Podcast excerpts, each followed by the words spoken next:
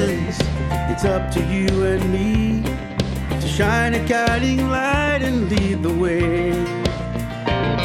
United by our cause, we have the power to pursue what we believe. We'll achieve the realization of our dreams. Hello there, and a very warm welcome to this week's episode of New Horizons. I'm Vaughan Bennison. Thanks for your company. Some months ago now, we spoke with Naomi Barber, who is in charge of the Eye to the Future of Employment project with Blind Citizens Australia. This project was funded by the National Disability Insurance Agency and is all about improving prospects for blind and vision impaired people in employment. Time for an update on that project. Here's Naomi now. An Eye to the Future of Employment is what we've been working on for the last few months, um, and it and it ha- has four main components. To date, we've been working incredibly hard behind the scenes to develop a website designed to support both employers and those people who are looking for work, um, but it's going to specifically provide resources and we aim for that to increase employer confidence in hiring employees who are blind and vision impaired and um, break down some of those barriers. So we've got lots of employers that are really keen to hire, but they just don't have the end to end resources to make make it easy for them to make their recruitment process uh, accessible, their um, onboarding and training accessible. Um, so our website that we'll launch in the coming weeks should be um, really helpful to a lot of those HR people. And on the flip side of that, it will also uh, support people who are looking for work um, with some of the specific needs that people that are blind and vision impaired have when they're job seeking, um, and we'll provide them some resources to help them through that process. So, really excited for that to go live. Um, and we'll be supporting that probably on Facebook, where we'll, we'll have everybody talking about their employment experiences, some of the things that have helped them in employment, um, and hope that it's a really interactive way for people um, to be a bit more confident about going for different types of jobs. Mm. You talked about Yep. um, employers not having the resources to make things or to make recruitment accessible and, and onboarding and training accessible. What sort of resources are we talking about? So, we're talking about everything from advertising a job, but making sure that the job ad is accessible. So, can a blind person open the document and will a screen reader read it? Um, uh, are the things in PDF? Can can they be changed to Word format? Um, so we really want to tackle it from the first point when it goes out as a job ad, um, and then where even simple resources like you know how to set up a room for an interview, um, the in- instructions on how to get to the interview, where it'll be held, who you, who you'll be meeting with, um, all those things that in the first instance can make or break for anyone really Mm. um, that first step in the door we want to make sure that an employer can just take these resources and make their policies and procedures encompass all of these things that say, well, hang on a second, it doesn't really matter if the person's blind, vision impaired, has a disability.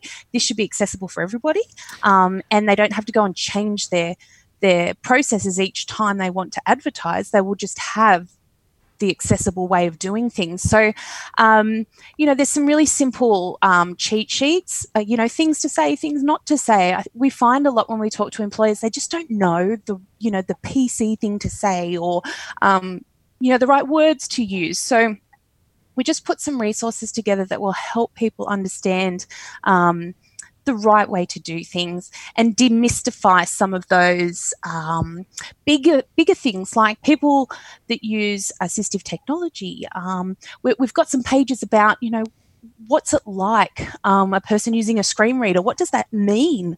Um, what does it look like? What what does it sound like? How do we get it? You know so um, if we can make these things less scary to an employer um, we can certainly make the process a lot easier um, and break down a lot of those barriers in the first instance. Let's look at the other side of it then. The uh, the or prospective employee, someone who's blind or vision impaired, looking for work.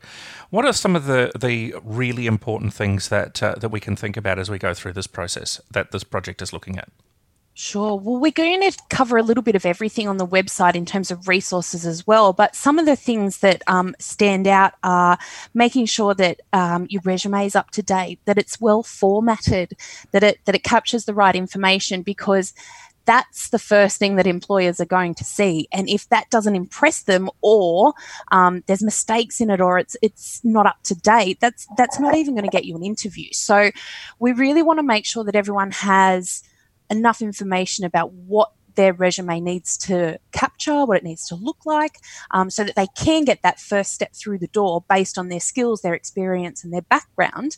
And they're not culled at that first step because they didn't present themselves well enough on a piece of paper. Um, and there's so many different resources out there these days that can help you um, design templates and, and make things look really good. Um, so a lot of the resources we have are about presenting yourself to an employer, whether that's with your resume, your cover letter, physically presenting to an employer, personal presentation, communication. Um, we want to make sure that we cover all of that. And it's all specific to people that are blind and vision impaired because we know that there's websites out there that cater to disability, but we wanted to make this blindness specific so that there will be lots of content that's quite relative to our to our membership. And how far have we come with this now and uh, and what's still left to be done? So the website is in the very final stages. Uh, the resources are developed, they're being checked, and the website has been built. It's just a matter of getting all the content up there. We'll also be showcasing the four videos that we've created. Uh, we had a wonderful um, response to the call out for people to share their in- their stories of their employment, and we picked four amazing candidates. We captured them in their workplaces and how they get to work and what they do at work, and some of the ways that they um, manage in their workplaces with assistive tech and things like that. That should all go live uh, in the next couple of weeks. And we're combating this rate of unemployment, which is significantly high, somewhere between 70 and 80%. I understand of people who are blind or vision impaired are currently unemployed it's it's a really large number, um, and when you look at that in in comparison to the national unemployment rate, it, you know it speaks volumes. So, we we figure it needs to be a real end to end process for us. That's why we're doing the resources. Um, the videos then talk to your employers and employees that have had great success stories. The internships that we're we're working on, um, they will then help to um, showcase people who are blind and vision impaired in the workplace and um, break down some of those I guess, preconceived notions or the, the concerns people have about hiring people um, who are blind and vision impaired. And we're really excited to um, work with partner organisations and other organisations um, that we've started to make relationships with um, to to showcase a range of um, a range of skills and experiences. Um, and we know that some of those stories will end up on our website down the track as well. Let's talk about the internships from the point of view of the employee themselves. I mean, it's something you can put on your resume if you worked for six months or 12 months at a particular organization and at a particular level of, of job. That, uh, you know, that says a lot that uh, you didn't have before, doesn't it? Absolutely. Experience is great. Employers employers want to see voluntary work. They want to see paid work. They want to see where you've been active and you've been developing and and getting skills and experiences. So you don't necessarily have to have a 20-year work history to impress an employer. You just need to be someone who's engaged and interested and has a bit of knowledge. So um, getting these things on your resume is incredibly important for um, a workplace, but also really important for you to know what you want to do what you don't want to do, what you like, what you dislike, um, testing how you go getting to and from work, um, what what sort of things you enjoy doing, what's what's out of maybe the realm of what what you can do, um, what what modifications need to happen. Um, that's really helpful for when you go for a job and you can say, look, this is what I need, this is what works for me. Um, it's really helpful when you get to that stage of an interview with an employer to know all of that stuff and be able to demonstrate some skills and experience. We're moving into a situation across the world at the moment where people are self isolating either voluntarily or they're being forced into a position where they have to self isolate for, for medical and contagion reasons. But, you know, in my opinion, this has a lot of real positives for people who are blind or vision impaired in the workforce because um, in many respects, it takes away a lot of the barriers to gaining work or at least to holding down a job, and they are the, the barriers that are quintessentially physical. This is absolutely correct. And it's something that's you know, while this is an amazing time that we're going through and it's incredibly confronting, there's a lot happening and a lot of unknown. Um, what we are seeing is that workforces are becoming more remote. Um, things are being done differently. And I think, you know, when, when we start talking about different in the workplace and changes um, to, to operation, that really opens up a lot of doors to people that are blind and vision impaired, people with disabilities who, whereas before employers were very hard line, this is what we do, this is what we've always done, and this is, you know, this is our process. Now things are changing, things are different, um, which means that there are greater opportunities to say, well, hang on a second, this is how you know we can do it remotely or this is the modification we've made at home to do this. And and, and it's going to be i think a bit of an easier argument to an employer um, now that we're seeing change and difference in the workplace what it's perhaps not so positive for, though, Naomi, is the fact that uh, part of this project included a symposium, um, which is not going to be very practical just at the moment with uh, all of the barriers to travel and, as I mentioned before, isolation and things like that. Do you have a plan for this, or is it still going to go ahead just later on? Yeah, so the idea was that we'd hold a face to face symposium um, that brought together uh, decision makers, employers, HR people, uh, to talk to them about um, challenging the perceptions around hiring people that were blind and vision impaired. And we're going to use some of those amazing internship stories and the videos and and share all the resources.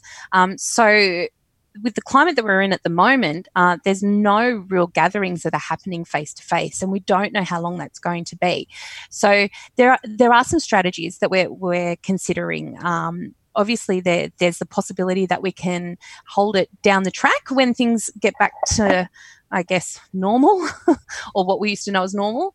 Um, there's also moving to a, a more virtual platform. So um, we need to investigate a little bit more if there's uh, opportunity to deliver something online. Um, but we definitely feel that it's important to meet with some of these decision makers so that we can showcase um, these very real examples of people succeeding in the workplace um, so that it, it supports, I guess, the push that we're, we're taking to to employers to start hiring people that are blind and vision impaired. So it will happen. In what format, I'm not entirely sure at the moment, but it will happen. How can people find out more about this project? Well, I would suggest that people definitely keep an eye on um, our announcements list, and um, we will also share the social media site when it's up and running, so people can talk about those. You know, how do I explain a break in employment, or what's the best way to cover this in my resume? We can we can discuss all those things on social media. The best way to keep updated with what we're doing is with the BCA website, which is www bca.org.au. And then if you click on the projects, you'll find an eye to the future of employment. Um, and you can also give me a call on 1800 033 660 uh, or my email, which is naomi.barber at bca.org.au. Uh, but you should see things happening in the next couple of weeks and um, jump online and have a chat about your employment history or your, your plans or some of the strategies you use. Um, and we can all learn from each other. And if you'd like to get in touch with Blind Citizens Australia, the telephone number is 1800 033 660. 1800 033 660. If you'd like to email, bca at bca.org.au, bca at bca.org.au. We're moving into a period at the moment where people are forced to stay at home, or perhaps some people are choosing to stay at home for medical reasons. I'd like to get an idea from you what you'd like to hear on New Horizons as we move into this time. The other thing I'd like to hear about is some tips and tricks that you have and what you intend to do in this period of self isolation. You can contact me by email new.horizons at bca.org.au, new.horizons at bca.org.au. And just like the podcast episode we did a couple of months ago, if you can send a one or two minute audio file with your tips and tricks for self isolation, and perhaps a few things that uh, you might like to pass on to people about how they might manage the process as well. Do take care. I'll talk to you next week. We'll achieve the realization of.